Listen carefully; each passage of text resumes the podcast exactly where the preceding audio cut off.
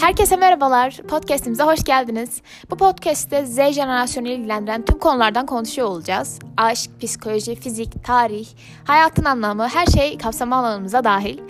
Aslında amacımız hayat koşturmacasında bir 20-25 dakika durup soluklanıp ya ben aslında ne hissediyordum, ne düşünüyordum, hayallerim neydi bunları hatırlamak, birazcık içimize dönmek, önce bir kendine gelmek aslında. Çünkü son zamanlarda bunu gerçekten unutuyoruz ve sadece robot gibi çalışıyoruz, hissetmemiz gerekeni hissediyoruz ve bu duyguları bastırıyoruz. Bu podcast'te de amacımız aslında bir kafede arkadaşlarınızla oturuyormuşuz gibi birbirimize oturup bu paylaşımları özgürce yapmak. Umarım bize bu yolculukta eşlik edersiniz. Her Perşembe saat 8'de bölümlerimizi yayınlıyor olacağız. Keyifli dinlemeler. Merhabalar, ben Yaren. Bugün Erdal Hocam'la birlikteyiz. Bugün Bilim Tarihinden Esintiler adlı bir bölüm kaydediyor olacağız. Önce Erdal Hocam'ı azıcık tanıyarak başlayabiliriz bence. Hoş geldiniz. Merhaba, hoş bulduk. Kendinizden kısaca bahsedebilir misiniz bize? İstediğiniz şekilde tabii ki. Kısaca bahsedeyim. Sivas'ta doğdum diyelim. Böyle çok derinlere gideyim. Sonra işte orada ilk eğitimi tamamladıktan sonra ODTÜ matematik bölümünü kazandım. Ve oraya bir çivi çaktım. ODTÜ'de master yaptım. Sonra doktora yaptım. Daha sonra biraz Sabancı'da çalıştım. Bir yıl İzmir Ekonomi'de. Sonra Atılım Üniversitesi'nde. Şu anda Çankaya Üniversitesi'nde. Bir de China Medical University'de de işte visiting profesör olarak görev yapıyorum. Duygu sömürüsü yapmak için ya da öyle bir profesör vardı şey demek istiyorum. Babam pazarcıydı ama ben yine de çok çalıştığım profesör olduğunu demek istiyorum. Böyle de bir anekdot olsun. Çünkü böyle bir ara böyle bir arkadaşımız vardı. İsmini hatırlayamadım ama böyle anlamsız bir yerde böyle bir ifadede bulundu. Daha sonra da babası banka müdürü çıktı. Sonra dedem dedi nedir? Pazarcı dedi. Dedesi de mimar çıktı. Ama benim babam gerçekten pazarcı. Ama bunun konuyla alakası yok. Ben konuyu çok da dağıtmak istemem ama yine de sormak isterim. Yani ailemizin kim olduğu da hikayemizin önemli bir parçası sayılır mı sizce? Kuşkusuz. Yani psikolojide benim öğrendiğim işte üniversite, ODTÜ çok güzel bir üniversite, reklamını yapayım. ODTÜ'de yani sadece matematik dersi almıyorsunuz. Eğer işte herhangi bir konuda ilginiz varsa o konularda da bilgi alabiliyorsunuz, eğitim alabiliyorsunuz. Hani ben seçmeli olarak psikoloji almıştım ve orada bize şey öğretmişlerdi. Yani nature ve nature var. Yani insanların hem doğasından gelen özellikleri olduğu gibi işte çevresinden gelen faktörler de var. Doğal olarak hani sizin nerede doğduğunuz, nerede büyüdüğünüz de sizi tanımlar, betimler. Sizin bir parçanızdır. Hani oransal bir şey söyleyemem. Hani %50 etkiledi, %30 etkiledi, %20 etkiledi ama mutlaka etkiledi. Yani işte benim ben olmamı sağlayan şeylerden bir tanesi pazarcılık mıdır? Evet gerçekten işte Sivas'ta doğmak mıdır? Kesinlikle. ODTÜ'de eğitim almak mıdır? Yani %90 diyorum. Bu anlamda sorunuz çok manalı ve gerekli yerli yerinde. Peki bilim tarihinden konuşacağız. Bilim tarihine ilginizin de acaba hani ODTÜ'yle bir alakası var mı? Orada az önce de bahsettiğiniz yani bilimden farklı bir şey. Tam isabet. Tam bastınız o noktaya. Elinizi kaldırın. Şimdi ODTÜ'yü biraz daha öveyim. Ben girdiğimde aslında Orta Doğu Teknik Üniversitesi işte 1990'da girdim ama 91'de bölüme geçtim. Bir yıl hazırlık vardı. ODTÜ'de işte bir ders silsilesi vardı. Mesela işte 153 diye bir dersle başlıyordu temel matematik. 154 diye gidiyordu. Sonra 253, 254, 200, 353, 354, 453, 454 diye. Öyle bir program yapmışlardı ve böyle sinsile dersinde çok ağırlıklı matematik görülen bir üniversite anlayışı varken benim girdiğim yıl ODTÜ özellikle de matematik bölümü bir dış değerlendirme oluyor ve dış değerlendirmede diyorlar ki yani aslında insanları gerçekten matematik öğretmek istiyor olabilirsiniz ama insanları tek taraflı yetiştiriyorsunuz. Bu da aslında hani onun bilimsel olarak da yeterince gelişmesini engeldir. O yüzden hani temel zorunlu matematik derslerinizi alsın ama onun yanında da çok sayıda seçmeli ya da elektif diyeceğimiz dersler koyalım dediler. Bu anlamda evet seçtiğim derslerden bir tanesi psikolojiydi. Gerçekten hala psikolojiyle ilgili konuşmak benim ilgimi çekiyor.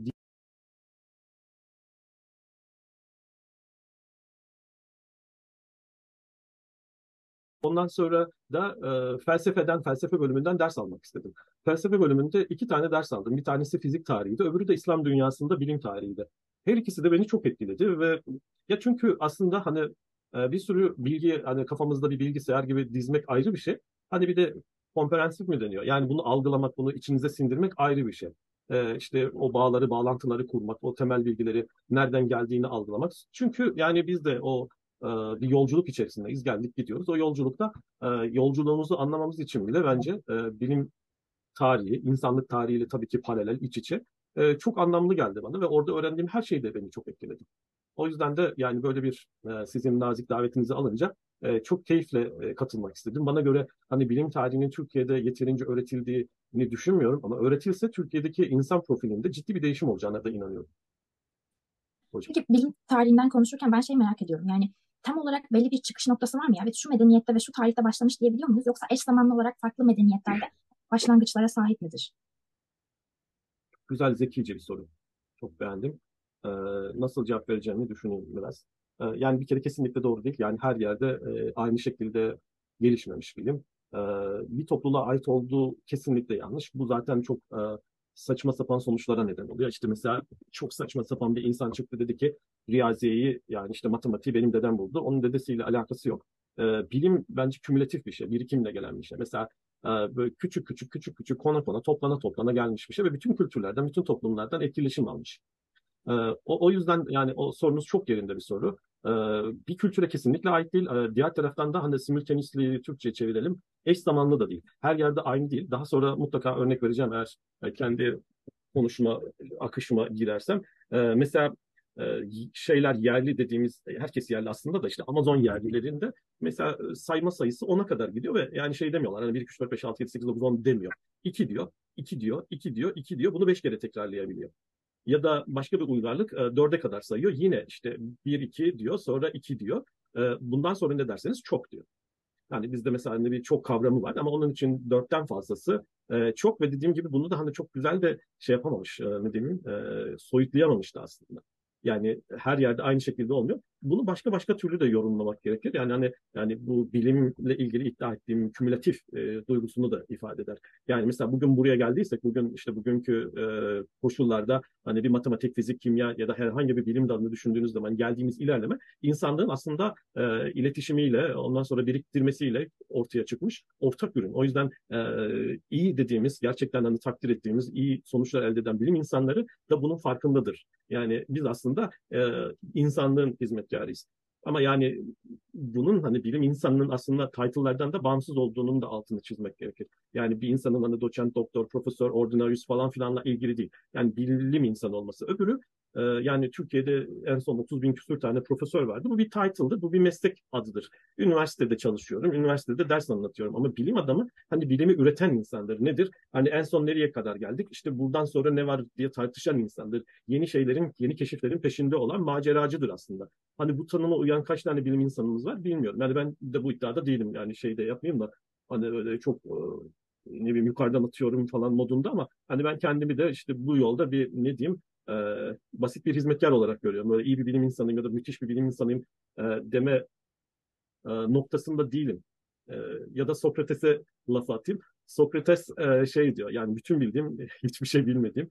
Ben de ne kadar çok şey bilmediğim konusunda bir fikre sahibim yani. Genelde bilmediğim çok şey var. Sonsuz kadar çok. Bunu çok ya aslında ben şey gibi düşünüyorum. Çok bilen insanlardan duyduğumuz bir söz oluyor genelde buna. İnsan sanırım daha fazla öğrendikçe aslında öğrendiği şeylerin ne kadar yetersiz olduğunu fark ediyor. Halbuki böyle bilgisi çok daha kısıtlı olan insanlar her şeyi biliyormuş gibi bir algıya kapılabiliyorlar. Bu arada bir gözlemim var genel itibariyle.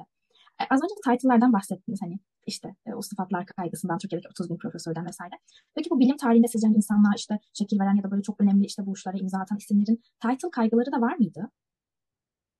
Çok ağır bir soru, beni aşar tabii, hani bilmiyorum ama sanmıyorum da. Yani gerçekten bilim kaygısı diye taşıyan insanlar meraklı insanlar ve onların öyle umurlarında değil. Ama mutlaka böyle ters örnek, hani counter example denilen şeyler mutlaka vardır.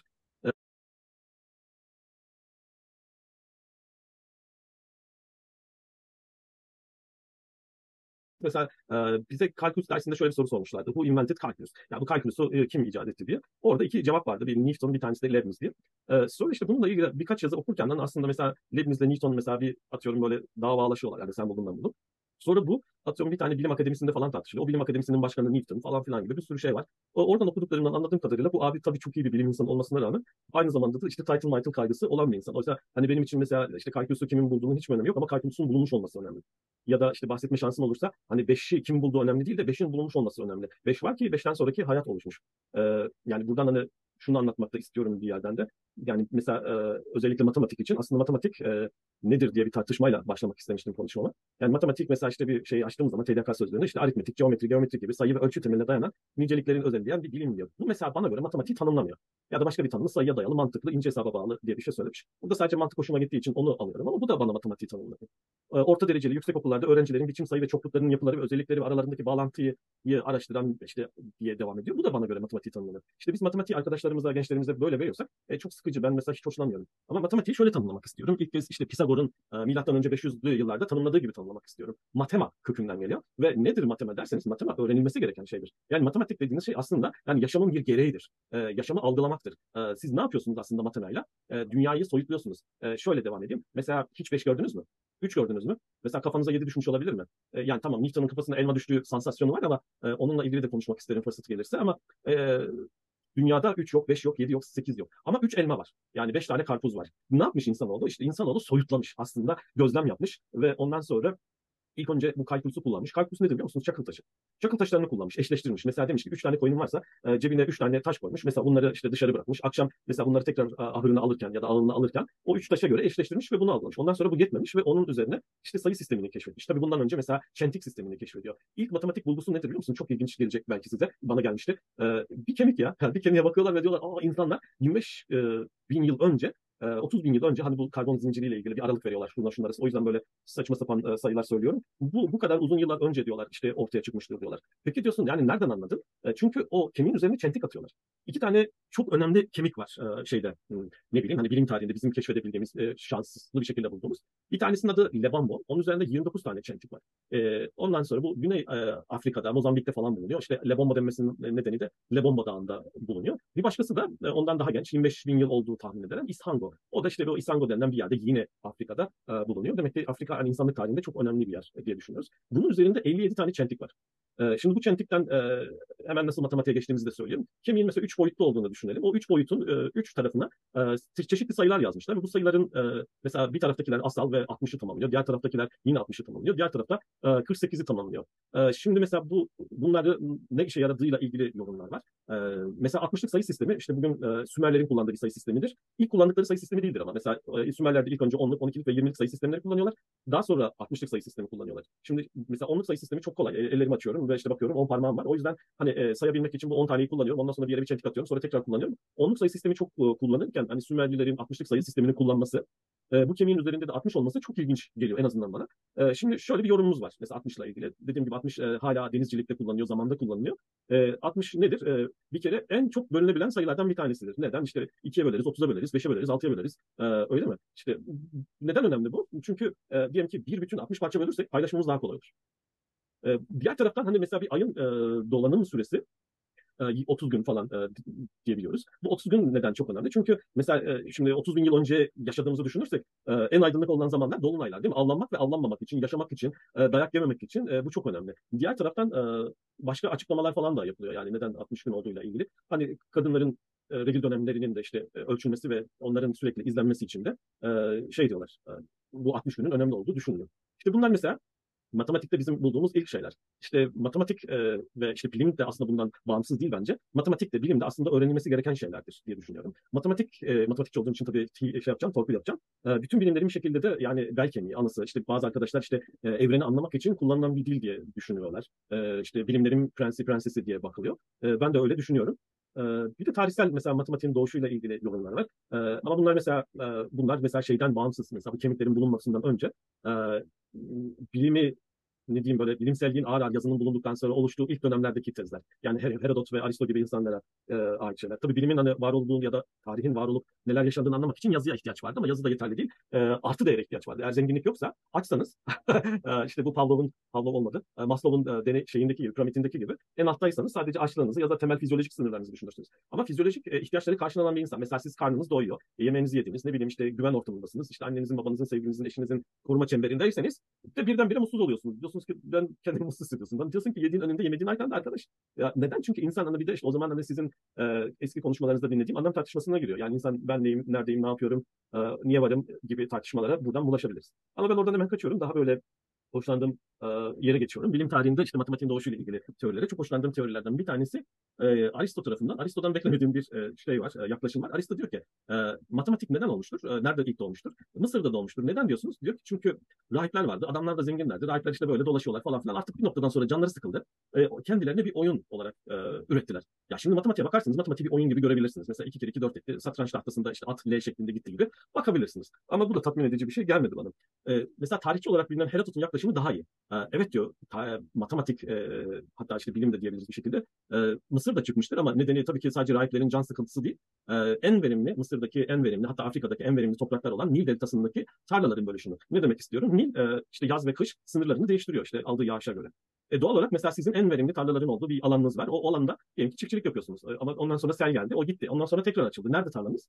O zaman hani matematik bilmeniz lazım, geometri bilmeniz lazım. İşte o yüzden de Mısır'da gerçekten de geometri, matematik anlamında çok gelişiyor. İşte piramitleri falan yapabilecek kadar işte geliştiriyorlar. Ve bunun ana nedeni aslında yine insan ihtiyacı, yaşama tutulması, işte o taşan Nil'e karşı verdiğimiz bence ne derler, mücadelenin sonucu. Bahsettiğimiz her şey bilimin bir noktada bir ihtiyaç olduğunu gösteriyor. Yani hem anlam arayışı olarak hem de gerçekten fiziksel bir ihtiyaç da oluyor bir noktada. Doğru. Ama yine bilim nasıl desem böyle belli bir grubun tek elinde olarak mı ele alınıyor yoksa toplum da bunun içinde mi? Toplum nasıl bakıyor acaba bu bilimsel gelişmelere o dönem? Buna dair elimizde veriler var mı? Veriler yok ama hani şimdi yorum yapabiliriz. Hani Osmanlı topçusu gibi atabiliriz. Osmanlı topçusunun şöyle attığı söyleniyor. İşte bir büyük hüküm sağa ateşliyorlar.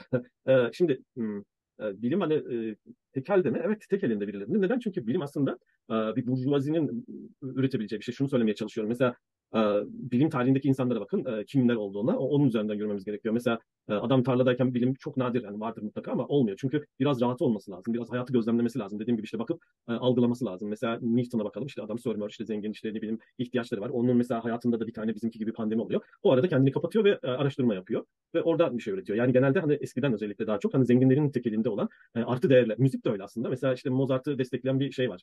Ne bileyim şey diyeceğim, padişah diyeceğim ama değil yani, kral olabilir ya da bir bey olabilir, beyzade olabilir. Artı değer olmadan yani işte bir zenginlik olmadan üretim olmaz. Yani dediğim gibi Pavlov'un aslında bu ihtiyaç ne derler piramidini falan iyi algılamak, onu ortaya koymak lazım, onun üzerinden yorum yapmak lazım. Ama hani hiçbir toplumun tek elinde değil, bir kişinin tek elinde de değil. Buradan da bir zorunluluktan bahsediyoruz. Yani sizin hani bilim üretebilmeniz için, bilimi algılayabilmeniz için, hatta bilimi merak edebilmeniz için paranızın olması lazım, yaşam koşullarınızın uygun olması lazım. Eğer siz mesela işte açlığınızı düşünüyorsanız hani bir integralin nasıl alınacağı hiç de umurunuzda olmaz yani. Yani mesela çok susuz bıraktık, 2 gün susuz kaldınız ama mesela diyorsunuz ki acaba güneş dönüyor mu? Yani su da önemli değil ya falan. Buna ben inanmam yani açıkçası. Ama dünya dönüyor. Açıklamadan sonra basit bir diyalektik gerçek var. O da değişim. Her şey değişiyor. Katı olan her şey buharlaşıyor. Şimdi bu kadar ağır bir değişim insanlara çok zor geliyor. Çünkü değişim insanların konforlarını bozuyor. Mesela alıştıkları bir düzen var. Ve yenilik ne olursa olsun insanları genelde korkutan bir şey. O yüzden de muhafaza etmeye çalışıyorlar. İşte bu da muhafazakarlığın bir şekilde temeli oluyor. Yani işte böyle bir kural var. Atıyorum işte adam güneş tanrısına inanıyor ya da güneşin tanrı olduğuna inanıyor. Ondan sonra bir tanesi işte başka bir şey söylediği zaman icat çıkartma diyor. Ne güzel, her şey yolundaydı anlamında. Öyle. Biraz dağıttım herhalde ama yani insanların hani muhafazakar olması, işte bilimin değişimine karşı olmasının nedeni ve işte bunun da saçma olmasının altını bir kere çizmek lazım. Çünkü aslında sürekli değişim var. Bizim bu değişime sürekli adapte olmamız lazım. Ama insanların çoğunluğu bundan kaçar. Bunun başka bir ifade tarzını Eric Fromm şöyle Özgürlükten Kaçış diye bir kitabında irdeliyor. İnsanların mesela ben sizi suçlasam şöyle, yani çünkü bir suçlama da insan özgürlükten kaçış, özgürlüğünüzden kaçıyor diye bir suçlama getirsem herhalde böyle absürt absürt bakarsınız ya, kim özgürlükten kaçıyor ki? Ben de siz derim, nasıl diye bunu açıklamamız gerekirse. Ya çünkü özgürlük aslında nasıl tanımlayacağız? Zor, tanımlamak zor ama belki neyin özgürlük olmadığını söyleyebileceğiz. Mesela en çok karıştırılan şey özgürlük serbestliktir. Serbestlik nedir? Aslında insanın aklına geleni ifade etmesi ya da yapması. Özgürlük öyle bir şey değil. Özgürlük mesela insanın zorunluluklarını kavraması. Mesela ben sizin saçınızı çekmiyorum. Bunu fiziksel olarak bir yeteneksizlikten değil de ya bunun size acı vereceğini, sizin varlığınıza olan saygımdan yapıyorum. Daha basit bir örnek vereyim. Mesela bir tane ekili tarla var. Yani bir tane adam gitmiş, ne bileyim kara sabanıyla olabilir ya da son model traktörüyle olabilir. Sürmüş orayı. Sonra oraya tohum ekmiş. Ondan sonra sulamış. Böyle görüyorsunuz filizleniyor işte buğday ya da herhangi bir şey. Sivas'ta olunca işte bak etkiliyor. Direkt aklımıza buğday geliyor. İşte Tayvan'da yetişseydim şeker kamışı falan mı derdim bilmiyorum oradaki işte neyse. Neyse işte orada ben hani buğday tarlasını görürsem buğday tarlasını böyle içine dalıp hani bir yerden bir yere geçmek istemem. Etrafından dolanmayı tercih ederim. Ama mesela bir köpek olsa ne yapar sizce? İstediği gibi dalar. Öyle değil mi? Ya da bir koyun olsa hem de oradan yer falan. Hani o otları yer. Şimdi o zaman diyoruz ki hayvan serbesttir. Serbestçe girer. Serbestlik hayvani bir şey aslında. İnsan özgürdür. Özgür olmak ona ne getirdi? Bir sorumluluk getirdi. Zorunluluk getirdi. O zorunluluğu kavradık. Ama bu hani bir dayatma anlamında bir şey değil. Zorba anlamında değil. Zorunluluk. Bizim kendi bilinç düzeyimizle algıladığımız bir şey. Doğal olarak hani özgür insan zorunluluklarının farkında olan, düşünen, hareketlerinden sorumlu olan insanlar. Ve insanlar özgür olmak istemezler, düşünmek istemezler, sorumluluk almak hiç istemezler. O yüzden ne yaparlar? Hani mesela kötü bir örnek olacak. Yani işkence diye bir kavram var ne yazık ki insanlık tarihinde. İşkenceciler diye de insanlar var. Şimdi işkencecilere şöyle sorular sormuş. Demiş ki insanlar, ya neden hani bir insana acı çektiriyorsunuz? Neden insanlara işkence çektiriyorsunuz? Neden insanlara acı veriyorsunuz? Onların verdikleri süper yanıt var. Ama ben emir kuluyum. Ama ben olmasam başkası yapacak. Bu acayip çirkin bir şey. Sorumluluktan kaçış. Ama sizin bir tercihiniz olabilir değil mi? Mesela ben işsiz kalmayı tercih ederim bir başka insana acı çektirmek yerine. İşte insanlar kolayı seçiyorlar. İnsanlar o yüzden muhafazakarlığı seçerler. İnsanlar o yüzden işte özgürlüklerinden kaçarlar. Birilerinin söylediklerini yapmak isterler. Bir lider arkasında gitmek ister. Yani kendine var olmak yerine bir liderin arkasında dizilmeyi tercih eder. Ve şunu söyler, işte liderin aldığı her başarı onun başarısıdır. İşte yenilgileri de işte onun yüzünden olmuştur. Kendini tarihi boyunca aslında o devrimsel buluşları yapan insanlar ya da işte bize demokrasi ilan edenler, onlar o özgürlüklerine sahip çıkanlar, sorumluluk almaktan kaçmayanlar. Yani ve çok acı çekenler. Ve çok acı çekenler maalesef, evet. Size birkaç tane hikaye anlatabilirim. Mesela Kepler bir rahip Mendel'de. Çünkü Hristiyan faşizminde insanların diyelim ki İncil ya da İncil tarafından ya da kilise tarafından kabul edilen ne diyelim, doğrular dışında başka doğru da olmuyor da işte kilisenin doğrusu diyelim. Doğrular dışında başka bir şeyler ifade etmeleri günah, yanlış. Ve Kepler mesela yanlış hatırlamıyorsam, düzeltilebilir tabii yanlış hatırlıyorsam da, sanırım böyle ölmek üzereyken 90 yaşlarında falanken ve kiliseye hitaben mesela Kepler kanunlarını anlatıyor. Neden? Çünkü mesela Aristo'nun birdenbire teorilerini kutsal kabul ediyor kilise ve diyor ki evrenin merkezi neresidir? Tabii ki mesela dünyadır diyor. Ne kadar egosentrik, ne kadar bencil, ne kadar sığ bir düşünce. Ama mesela gözlemler gösteriyor ki dünya aslında güneşin etrafında dönüyor, aksine. Ve bunu ifade edemiyorlar. Yani işte bu Bruno'nun yakılması, Galileo'nun işte dünya yine dönüyor diyor ama özgür dilerim falan dilemesinin nedeni aslında yani işte yine o muhafazakar anlayış ve karşısındaki özgür insanların özgürlüklerine sahip çıkmak için yaşadıkları acılardır. Bilim tarihinde acı çok var. Mesela bilim dediğiniz şey böyle çok acayip böyle karışık şeyler değil. Mesela ne bileyim ikinci dereceden denklemlerin çözümleri bile doğru düzgün bilinmiyor. Anlatabiliyor muyum? Bütün bilim dediğiniz şey belki işte 100 tane kitaba sığacak kadar. Ama İbn Sina öyle bir insan ki yani bu bütün bilgileri içine bir şekilde sindirebilmiş bir insan, okumuş bir insan. Okuduğu bütün kitapların üzerine not alabilmiş bir insan. Ve tıp üzerine de çok çalışan, katkı sağlamaya çalışan bir insan. Ama nasıl katkı sağlayacak? İnsan vücudunu algılaması lazım. İnsan vücudunu algılaması için de bisection metodu yapması lazım. Yani insanlardan, kadavralardan kesmesi lazım. Bu yüzden birkaç kere hapse gidiyor. Ve çok zeki olmasa, bir zamanlar devlette rezillik falan yapmasa öldürülecek. Yani o kadar. Yani direkt hani siz mesela bir kadavrayı açıp incelediğiniz için bugün size anlamsız geliyor ama ölümle karşılaşıyor. Hapse atılıyor, zindanlara atılıyor. Bu da İslam dünyasından basit bir örnek olsun diye söyledim. Mesela Çin'den bir örnek verebilirim. Çin'de mesela bir ara bütün kitapları yakıyorlar. Bütün bilim kitaplarını yakıyorlar. Bütün kitapları yakıyorlar. O yüzden özgürlük hani böyle kolay bir şey değil. Yani hani ben de özgürlüğü seviyorum. Herkes özgür olmak ister. Hocam ne diyorsunuz deyince yani evet yani tanımları böyle çarpıtırsak evet herkes özgür. Her şey süper falan ama yok özgür değiliz. Sorumluluklarını almıyoruz. Yani bir sürü şey için mesela sınıfta kalıyor arkadaş öğrencilerimiz diyor ki hoca bıraktı diyor. Yani ben mesela istediğimi bırakıp istediğimi geçirebiliyorum. Yani orada şunu söylemiyor. Yani ben mesela bu sınıfı geçmek için neler yaptım? Yaptıklarım yeterli mi, bir tartışma yok. Özgürlük gerçekten çok zor bir tartışma ve işte bilim tarihi gerçekten de evet özgürlük savaşçılarının aslında ekseriyete kazandığı bir ne diyeyim miras. Bütün insanların mirası. Bu söylediklerinizi düşündüğümde dedim ki belki özgürlüğü sizinle başka bir bölümde ayrıca bile ele alabilirmişiz yani o kadar da uzun detaylı bir konu aslında. Olur. Yavaş yavaş toparlamak adına ben şöyle bir soru sormak isterim peki. Çok da büyük bedeller ödenmiş bu bilim tarihi boyunca da. Geldiğimiz noktada peki sizce bu önemli isimler mesela görseydi şu an işte geldiğimiz noktayı ne bileyim işte buluşları olduğumuz yeri yani belki Sokrates belki İbn Sina bilmiyorum belki Newton ne düşünürlerdi sizce yani geldiğimiz yerden memnun olur? Hypatia mesela çok korkunç bir şekilde öldürülen bilim insanlarından bir tanesi ve tek yaptığı işte dünyayı, evreni, insanlığı işte algılamak, işte bunun adına bilim diyoruz. Onu çözümlemek, evrenin sırlarını, gerçeklerin sırlarını çözümlemek ve bu yüzden korkunç bir bedel veriyor. Ve siz sorunuzu sorarken yani ben aklımda hep Hypatia'yı düşündüm. Böyle bir de filmini falan izledim. O kadının yüzünün aklıma geldi. Ve işte Hypatia dedim acaba mesela bu sorulara nasıl yanıt verir? Çok heyecanlanırdı bence. Çok mutlu olurdu ve yeni sorular sorardı. Yani böyle insanlar için hani bir doyumsuzluk da var. Yani oh ne güzel olmuşlar, her şeyi bulmuşlar. Teleskop falan değil de buradan peki şunu da yapabiliyor muyuz derler. Mesela hani mesela en son bu işte büyük bir teleskop, 2 tane teleskop herhalde. Onunla evrenin resimleri falan çekildi, birleştirildi falan. Oradan bir resim ortaya kondu. Mesela onunla ilgili yorumlar yapardı diye bekliyorum. Bu insanlar hani böyle bir gerçeğe hem aşıklar mı diyelim. Açgözlülük biraz çirkin bir laf ama doyumsuzluk da öyle ama bunların yerine bulmam gereken 2 tane pozitif sözcükle açıklanacak bir şey. Yani yetinmiyorlar. Yani mükemmel ya da limit kavramıyla mı anlatılabilir bunlar? Yani sürekli devamının gelmesi lazım. Mesela siz bir şeye mükemmel derseniz ona ulaşırsanız artık o mükemmellikten ulaşılabildiği için çıkar. O yüzden hani bitti derseniz de siz bitmiş olursunuz. O yüzden de devam etmesi lazım. Onun ötesini araması lazım. Yani daha iyi nasıl yapabiliriz? Yani mesela atıyorum ben işte bir yerde rektör ya da işte ne bileyim ne olmak istedim? Devlet başkanı olmak istedim. Bir tane vaatim var. Şunu yapacağım, bunu yaptım. Yaptım. Sonra ne yapacağım? Yapacak mıyım? Yani ondan sonra onları da geliştirmenin yoluna gitmem gerekir. Yani iyi bir bilim insanının Buna Newton bile dahil diyeceğim. Yetineceklerini düşünmüyorum. Bu aslında bilim tarihine böyle giriş gibi oldu. Daha çok da matematik üzerine konuştuk. Belki başka bölümlerde biraz felsefeden bahsederiz. İnsanın özgürlük ihtiyacından, başka arayışlarından da bahsederiz. Biz siz aramızda görmeyi isteriz yani. Onu söylemiş olayım ben. Şimdi yani aslında bunları böyle birbirinden ayırmamız çok da mümkün değil. Aslında mesela bunu söyleyecektim bir ara, söyleyemedim. İşte eskiden bütün insanlara filozof deniyor. Filozof deniyor. İşte konuşmalarda işte filozofi diye başlıyor. İşte felsefenin işte aciziyeti, felsefenin aciziyetinin aciziyeti gibi kitaplar yazılıyor falan. Her şey felsefe. Çünkü aslında felsefe yani işte den bütün bilimlerin çıktığı da söyleniyor ve yani doğru nedir? Çünkü felsefe aslında yaşamı anlamlandırma benim açımdan biçimi. Hayatı anlamlandırmak için de hayatı algılamanız lazım, gözlemlemeniz lazım, okumanız lazım. Okumak için de yani fiziği de kullanıyoruz, matematiği de kullanıyoruz. O yüzden bunların hepsi iç içe. Yani birini diğerinden çok da ayırabileceğimizi düşünmüyorum. Belki ayırmayız ama böyle birinin odanda konuşuruz diye düşünmüştüm. Tabii ki. Evet, şey yapabiliriz. Olabilir. Bir yere mercek tutabiliriz, odaklanabiliriz tabii ki. Zevkle. Görüşmek üzere diğer bölümlerde.